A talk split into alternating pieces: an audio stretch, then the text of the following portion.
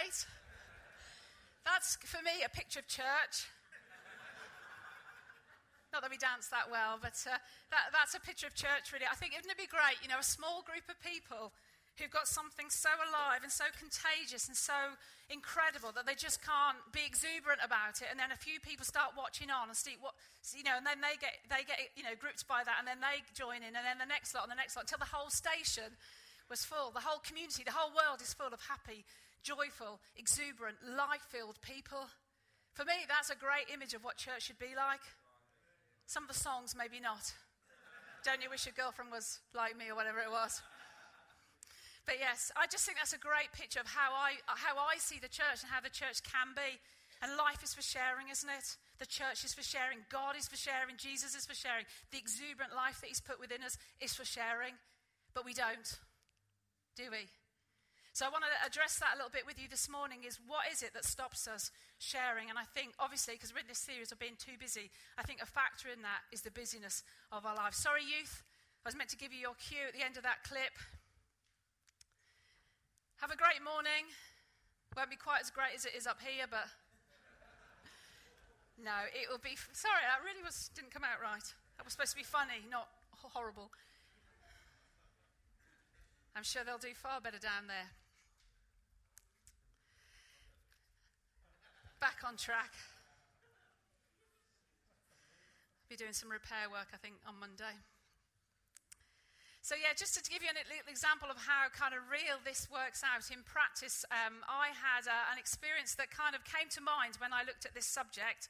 And um, I thought about about eight, ten years ago, I used to be involved with a, a conference that happened once a year. Leon was also involved in it.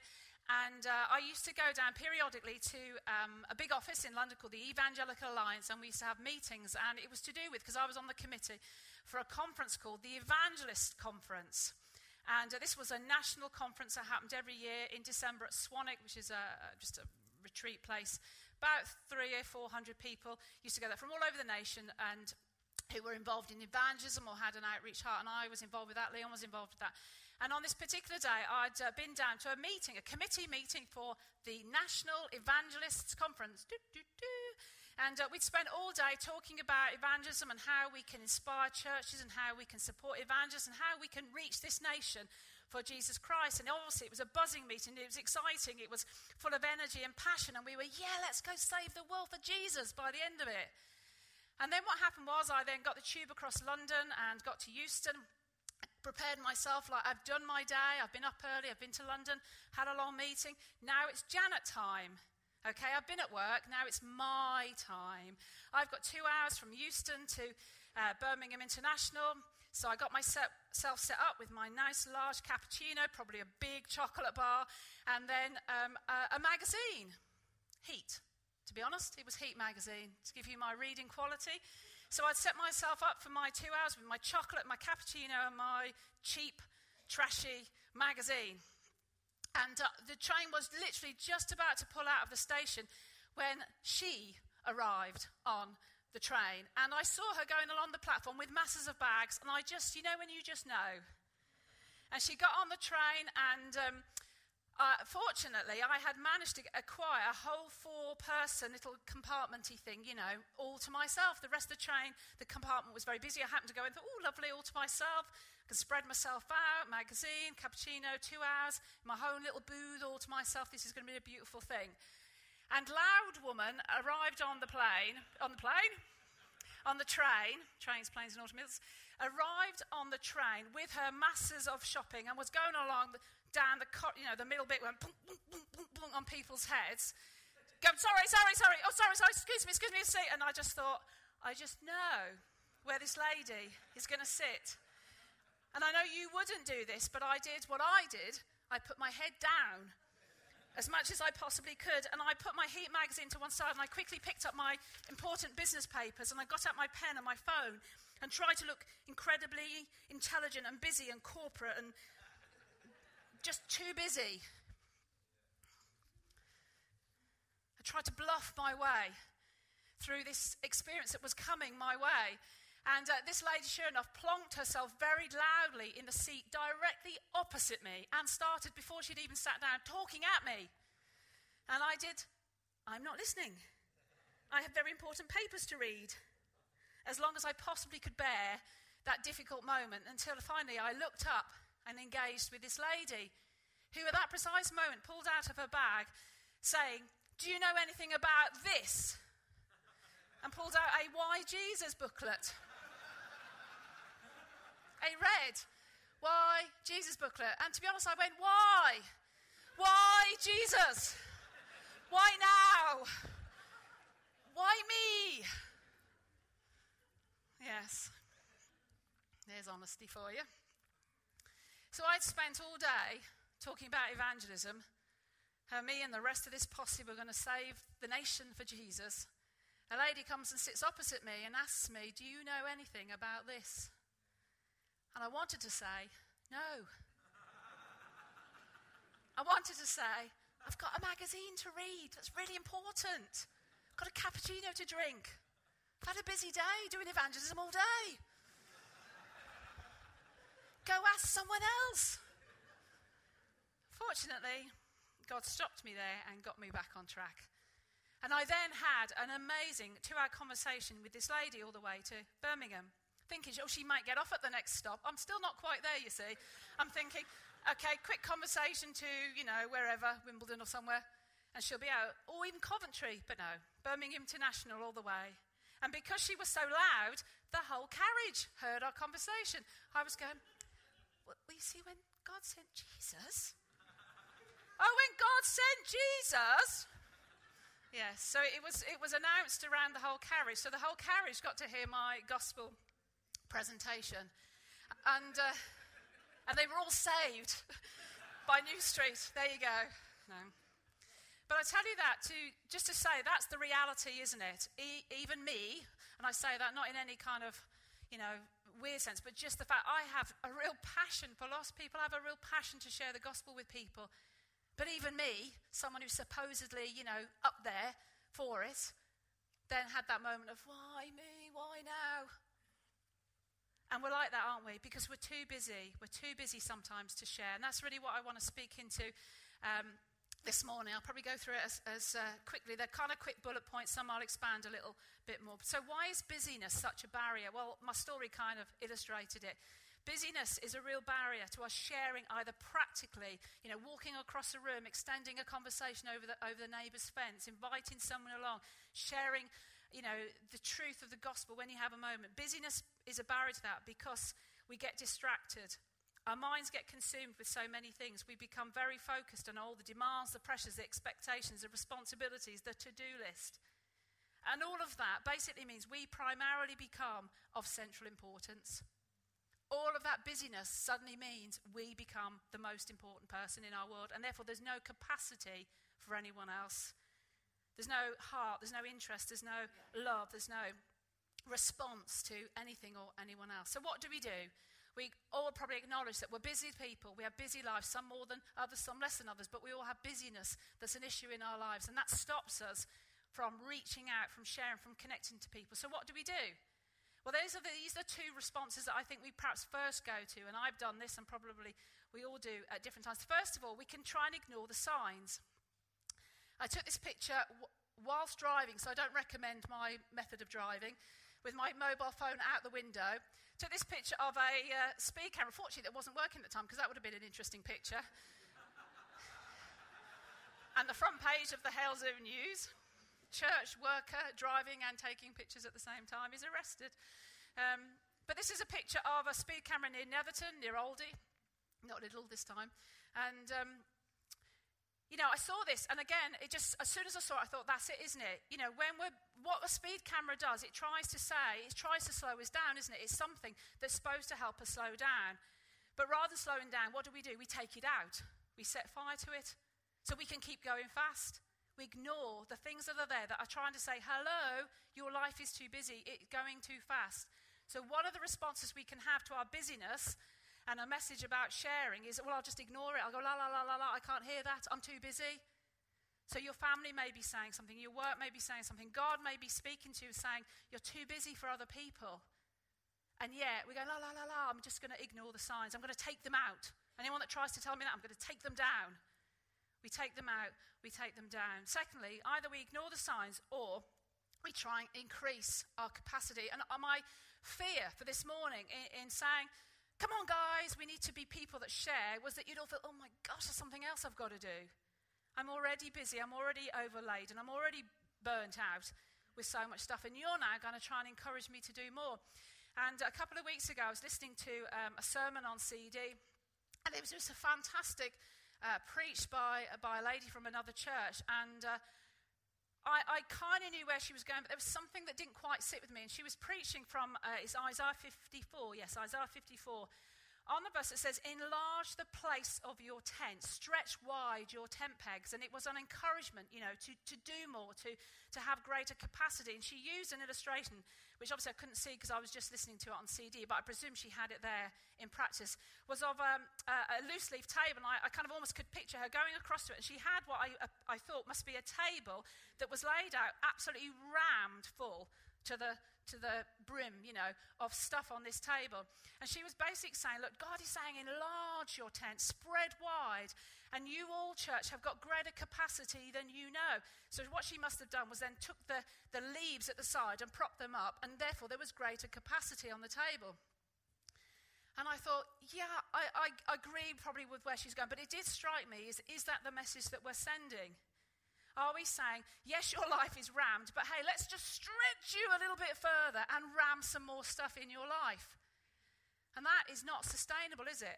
Because you can pull this leaf out and you can pull this leaf out. And if you've got one of those really clever tables where you can slide it and there's a special one underneath or in the middle that pops up, suddenly you've got a much bigger table. Suddenly your capacity is a lot bigger. But how sustainable is that? And where does that stop? If we just keep increasing and feeling condemned that we're not doing enough and feeling judged because we're not doing enough, there is a limit, isn't there? I don't think that's the answer. I think the scripture's great. I think it has loads of great meanings in about us enlarging and stretching and expectant of God. But I'm not sure it's about us increasing our capacity. So I don't think either of those responses, either going, la, la, la, la, la, I'm not listening to this message because I am too busy, or I've just got to do more, is either the right response. I'm going to come back to some suggestions about perhaps a different way forward in just a moment. I just want to highlight, though, three things. Sorry. Why is it vital that, in spite of our busyness, we are still people that share? Because it, an easy response is, well, I'm just too busy. I can't do anything about it. I just can't go there. I, am just too busy and I've got no capacity for anything else. But it's vital. It's vital for us as human beings that we find the way forward in terms of being able to share. Socrates said, Beware the barrenness of a busy life. What a great quote. Beware the busyness of a no, the barrenness, I've done what I did in the week. Beware the barrenness of a busy life. And I was talking to Lisa, who's on staff in the week. I was saying to her, it's beware the busyness of a barren life. And she was going, What? Beware the busyness of a barren life. Why is that good, Janet? Wrong way around. Beware the barrenness of a busy life. And in the medical profession, they look for vital signs of life, don't they? And I wonder if God sometimes looks at our life and looks for vital signs of life. Not just that we're busy, but is there life in that busyness? You know, and, and John 10 says that Jesus said, I have come that you will have life in all its fullness or in all its buzz, in all abundance. You know, and I don't think God's saying, I want you to have a really full, rammed life. He's saying, I want you to have an abundant life. Very different. Not a crammed, busy, hectic, frenetic, rammed, full life, but actually something that's got abundance about it, that's got, like the video, joy and exuberance and energy about it. There's a big difference, isn't there, between a busy, barren life and an abundant, life energized kind of life. Tony Curtis, in one of his last interviews, uh, an actor that died 29th of September, he said, Life is a visit and we're all on a time limit, so let's make wise choices. Now, he was in his 80s, wasn't he, when he died? But life is a visit, and we're all on a time limit. Let's make wise choices. Even in our busyness, let's make wise choices about what we're busy about. Secondly, it's vital that we continue to share because it gives us a priority pause in our life. In Mark 8, Jesus is addressing the crowd and he's saying, What does it benefit you if you gain the whole world and yet lose your soul? What does it gain you? If you busy yourself away and actually you've lost who you really are and who you were meant to be in the process. Rob Parsons, who we had the privilege of uh, spending some time with this week. He's written a number of books, and in one of his books, which is to do with the business world and about success, uh, he says, ensure, um, sorry, so many people climb the ladder only to realize it's leaning against the wrong wall.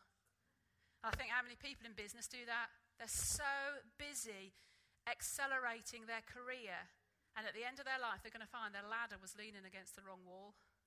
Steve Covey, another guy who uh, wrote a book, Seven Habits of Highly Effective People, says so many people, in all of their busy, busyness, are just effectively rearranging deck chairs on the Titanic. Another great quote. We can be so busy, and actually, it's about something that's disastrous. It's not going anywhere, it's doomed, and we can be incredibly busy people, can't we? But is it really meaningful? Has it got purpose? Really, should it have the priority in our life? Third quote in this little section from C.S. Lewis If you read history, you will find that the Christians who did most for the present world were precisely those who thought most of the next. It is since Christians have largely ceased to think of the eternal world that they have become so ineffective in this. And as if you're a Christian this morning, our lives are in an eternal purpose, aren't they? So we can't just be busy about temporal things. Our lives have an eternal context, and we have to carry that in our heads so that we make sure we're busy about the right kind of things. Thirdly, and a really important point, and obviously there was loads more that could be made, it's vital that we have the capacity to share our lives with other people because it pleases God. Hebrews 13 Verse 15 and 16 say, Therefore, let us offer through Jesus a continual sacrifice of praise to God, proclaiming our allegiance to his name. Goes on to say, and don't forget to do good and to share with those in need. These are the sacrifices that please God. So, yes, our praise pleases God, but equally our sharing with other people, doing good to those in need, sharing the gospel people, all of that brings joy and pleasure to the heart of God. And I want to live a life that pleases God. I don't want to live just a busy life. And he go, Well, you missed it, Janet. Actually, that was all busy, but it wasn't great. So here's, here's a suggestion of another approach rather than just ignoring the signs or trying to increase your load. Three suggestions of perhaps a different way of trying to ensure that in the busyness of our lives, in spite of it, it's vital that we still have the capacity to share. Firstly, do what you can do. Do what you can do. Not what you think you can do, what you think you should do, what you think someone else can do and you can therefore do. Do what you can do. And a couple of weeks ago, Dan's life group notes that's following his sermon on uh, taking too busy to uh, invest, he got us to look at the parable of the talents. And uh, some of you will be familiar with that story, some of you maybe not, if this is all new to you. And basically, it's a story about a guy who goes away and he, he leaves some of his inheritance with three different people. He, he gives five bags to one, three bags of silver to another, and one. He goes away, they invest it in different ways, and he comes back and kind of holds them account for what they've done. And I've, I've heard that story, you know, many times. In fact, we did a big thing on it a few years ago when we gave away lots of money, and you, with your talents, your own personal creativity, magnified that, and we ended up being able to release a lot more money to the poor. And uh, so that, that kind of story is familiar, but I saw something afresh that Tuesday night with my life group.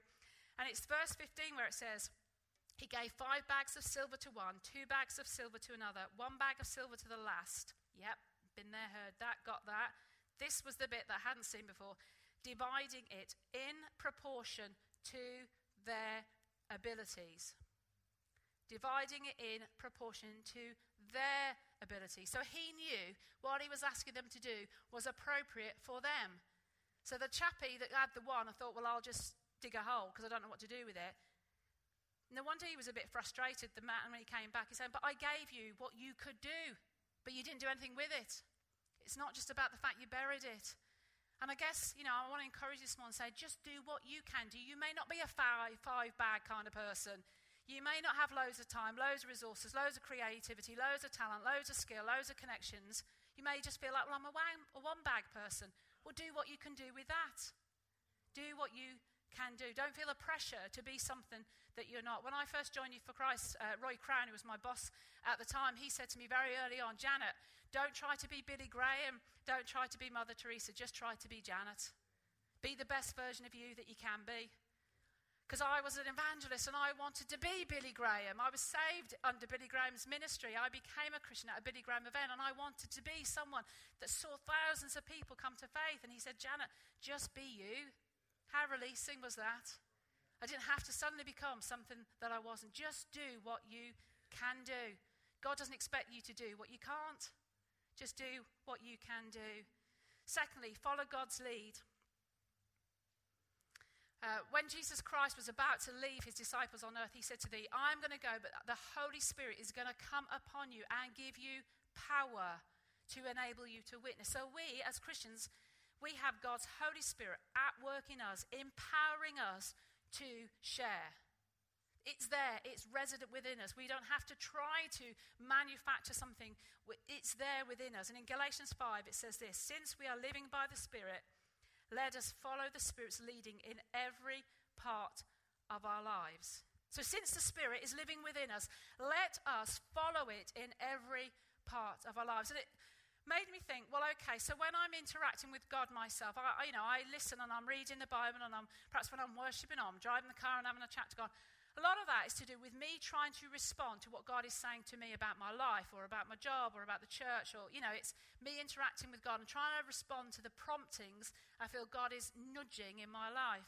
But what about if I then translated that into my dealings with other people? And I worked more rather than trying to manufacture and shoehorn situations, rather than just responding to the Holy Spirit's promptings and went with the flow of what God was doing through me and in someone else's life. Let me just read you something um, from this book, Bill Hybels, uh, the church that uh, Leon went to the 35th anniversary of from Willow Creek, uh, one of our recommended books for the month. He explains this in a really fantastic way. One afternoon, before I was to speak at our midweek service, I dropped into a local place to get a haircut. As I sat in my car outside the shop, I said out loud, God, if you want anything to happen in there, if you want me to say a word for you or try to help me meet someone's need, then for the next 20 minutes or so, please know that I am ready. My heart is ready. I am completely available. Wouldn't that be a great place to start your day? Today, the next 24 hours, God, I'm available. Use me. My heart is ready. I'm open to listening to you. Just, I'm ready and available. I walked in and was led by the receptionist to an open chair. I didn't know the woman who began cutting my hair, but there really wasn't time for introductions. She was hip deep in a rapid fire conversation with the hairdresser and client immediately to my right. It was unlike anything I'd ever witnessed. They covered everything from weather to culture to politics to Oprah in eight minutes flat. My eyes darted back and forth, watching uh, the co- conversation form of Wimbledon unfold before my eyes. In my humble opinion, I had zero chance. Even acknowledging that they'd come up, even acknowledging that they would have to come up for air eventually, there was no way that I could wedge something into that conversation with any relational intelligence. I mean, if you felt like that, where you just know you're desperately looking for an opening, silently I kept reminding God of my offer. God, I really am open, but this conversation isn't. I sense no opening here, and if I try to shoehorn a Christian witness into this situation, I honestly think I'll do more harm than good. When she finished my haircut, I thanked her, gave her a tip, and told her I sincerely appreciated her help given how little she had to work with. Oh, I finally, I've read that so many times and I finally got it. It's just quite worrying. With that, I walked out of the shop. Now, based on the information I've given you, how do you think I felt after that experience? Disappointed? Defeated? Perhaps.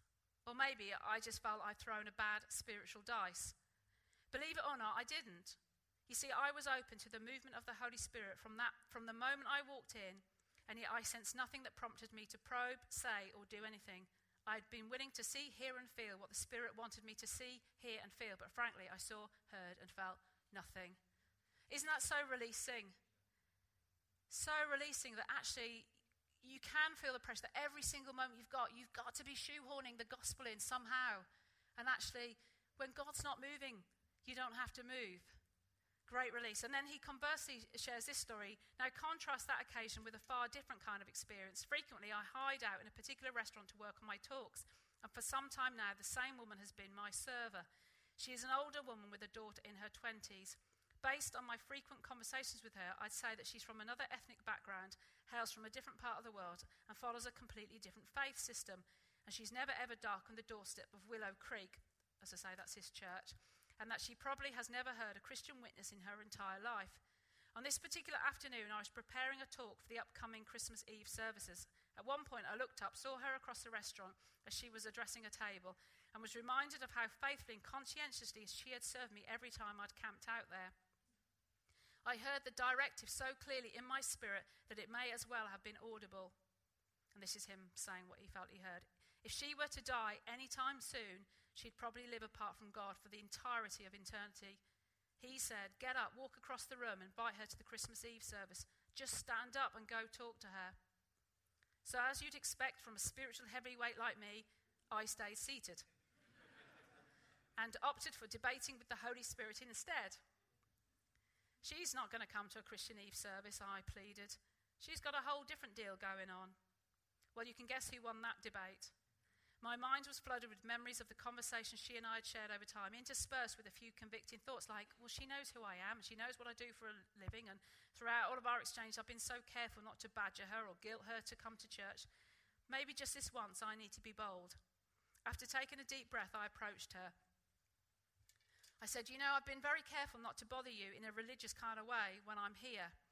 But I'd like to invite you and your daughter to our Christmas Eve service. I think you'd enjoy it, but please know I'm really not trying to mess with your mind or with your faith. I just want you to know that you'd be really welcome if you chose to. I can find a way to get you tickets. So I made a provision for her regarding the tickets and I went back to my table, assuming she would not come. Six weeks later, I walked in again, prepared to hash through some sermon work, and she immediately bounded up to me saying, I loved your Christmas Eve service. I was there, my daughter was there, and loved it too. It's the first time she'd ever heard anything like it. Then she dropped her key line on me. I understood everything you talked about. I understood the whole service. I really want to thank you for inviting us.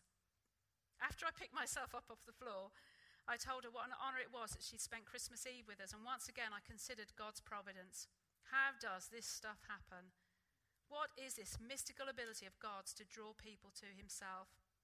While I'll never fully understand it, it's such a high privilege to be part of God's activity in the lives of others.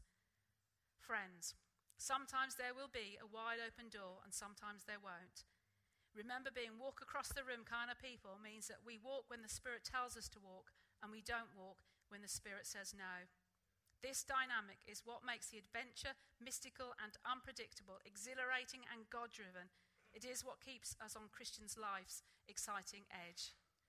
Isn't that a great story? Because it's so releasing, isn't it? Somebody like Bill Hybels, who, you know, as we've already heard today, runs this mega church.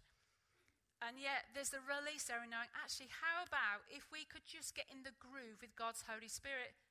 You see, when I'm sitting there thinking I need to shoehorn something there, God knows the other person. He knows where they're at relationally, financially, situationally, work wise, spiritually. And I may be trying to be battering them with something that they just are not ready to hear. But maybe if God's Holy Spirit prompts me and I go with that, He knows their heart, He can see in their heart, He knows where they're at, He knows financially, relationally, work wise, where they're at, and spiritually. He may knows right at that moment they're really open.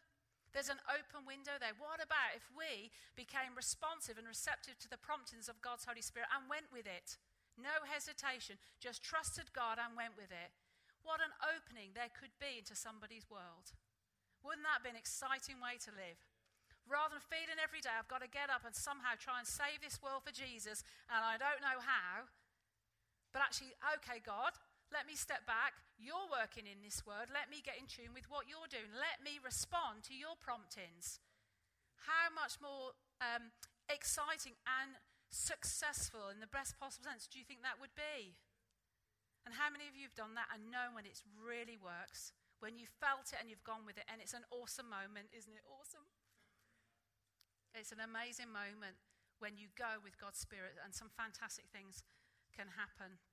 So let's be people that do what we can do with the resources that we've got, and also that we follow and are brave enough and courageous enough and not hesitate too much to just go with God's promptings. Thirdly, let's become flint faced. One of my favorite verses in the Bible, Isaiah 50, verse 7. Because the sovereign Lord helps me, I will not be disgraced.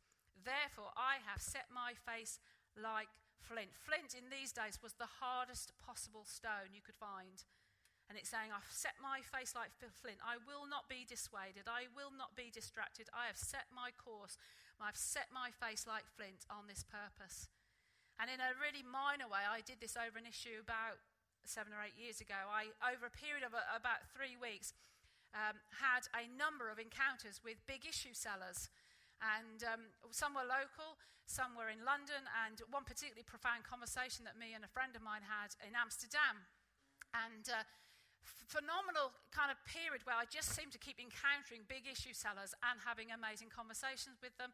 And I made a decision that day, because I felt God prompted me to, that every time I saw a big issue seller, I was going to A, buy them, uh, buy a big issue off them for more than the value of the, whatever they sell them for. I couldn't even tell you what they give them because I always give them more.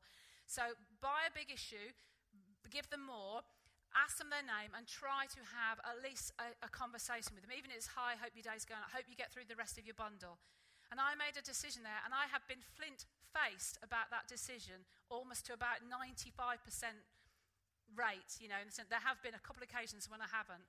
If I've had the money, obviously if I haven't had it, I haven't. But if I've had money in my purse and I've passed, I've always gone and approached them and said hi to them and tried to give them value and worth and buy something because that is their way of starting to have a job. And I've been flint faced about that. I'd like to say I was flint faced about a lot of other things that I can't. That's one of my good stories.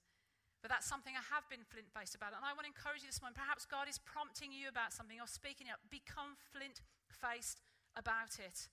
Because then incredible things can happen. And I think with this, sometimes we have to make a decision in this nice, cozy, warm Christian church environment that we are going to be people that share, that walk across the room, that are practical helps to people that are sharing the gospel. And we make a decision here well, let's be flint faced about it, not when the Heat magazine seems more interesting. And suddenly our decision is, a, is well, I said yes, but now I'm a no.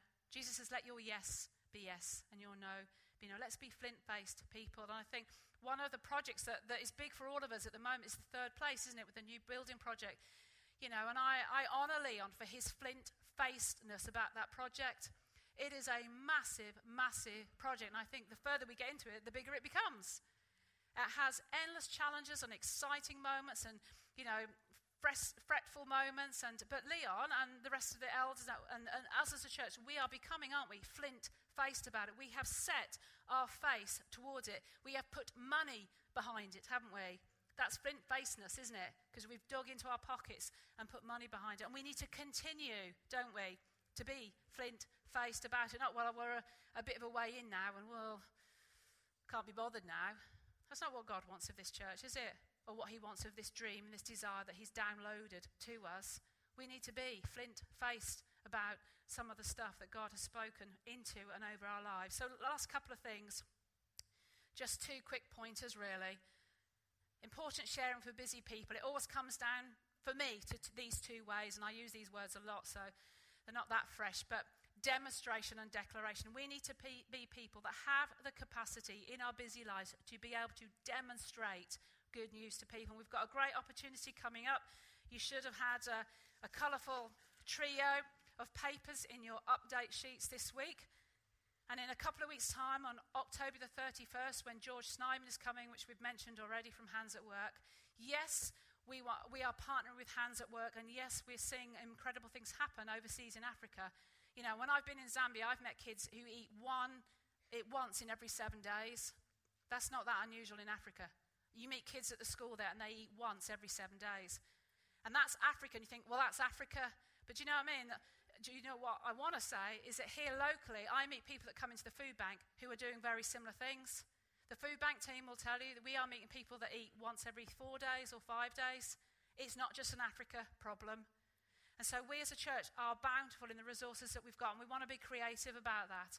And so in two weeks' time, we're going to have a bit of a harvest. We don't normally do harvest, do we, at Zion? But we're going to have a bit of a harvest bring. Bring your aubergines, as I've seen this week, come from the food bank. Obviously, that's come from a school. Massive aubergines. Not sure what we're going to do with those at the food bank, but we have got a big box of massive aubergines. And I'm sure that's come from a primary school, and some little kid has gone in with his aubergine.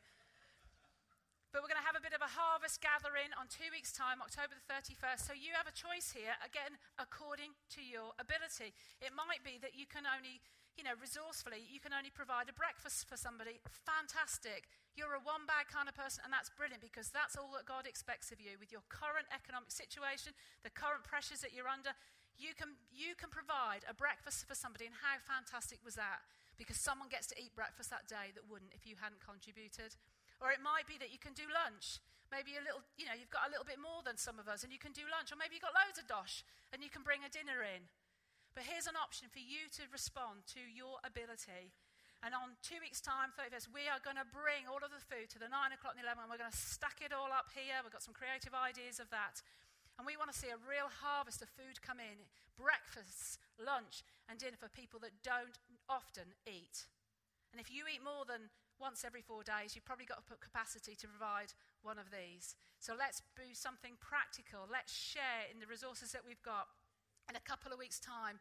And let's demonstrate to people the goodness of God. And finally, we still, in all of that, I can't but say this, we still have to be people that declare the good news. Romans says, How can they call on the one unless they believe in him? How can they believe unless they've heard? How can they hear unless someone tells them?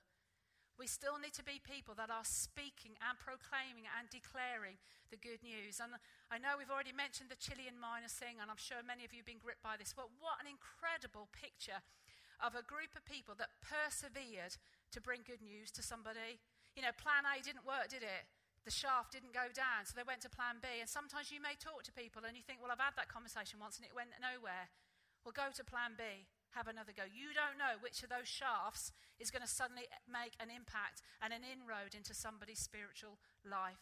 We need to be people that persevere. We need to be people that don't give up. You know, I saw the first miner come out uh, on later footage, and I can imagine what it'd be like. They said, Well, we've got one out, that'll do, put the lid on. And God's not like that, is He? The Bible says that God's heart is that none should perish. God keeps going until the last person is out, the last person is rescued, the last lost person who's in darkness comes into an experience of light. The person for me that's a hero in the story is the rescuer.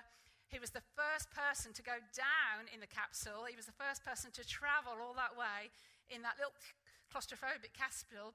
And then also, he was the very last person to come out. 26 minutes he was underground all by himself. I kept thinking, I hope he's thinking, please make sure you've got the head count right. I'm still down here. Apparently, when he came out, the president said to him, uh, Manuel, did you leave everything tidy down there? to which he replied, I think I forgot to switch the light off. and I want to say, may we not be people who, because of our business, have forgetfully switched the light off.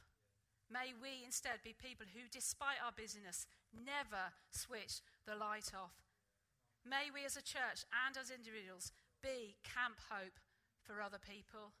You as an individual carry hope. We as a church carry hope. We have to have the capacity, despite our busyness, to be able to rescue lives practically or proclamationally.